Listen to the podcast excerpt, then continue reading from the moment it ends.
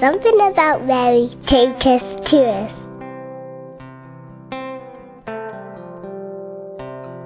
Uh, my name's Roger, I'm 23 and I'm from England.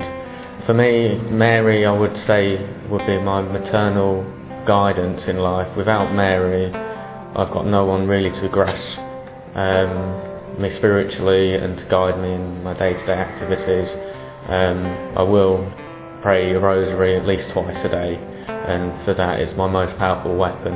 Um, saying that, on Sunday I was randomly pulled by the police just because of the way I was dressed.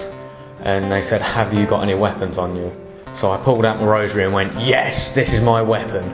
Which they raised some eyebrows and gave a good chuckle and let me on my way. So um, it was only thanks to me having Mary in my life that I could do something as sensible as that.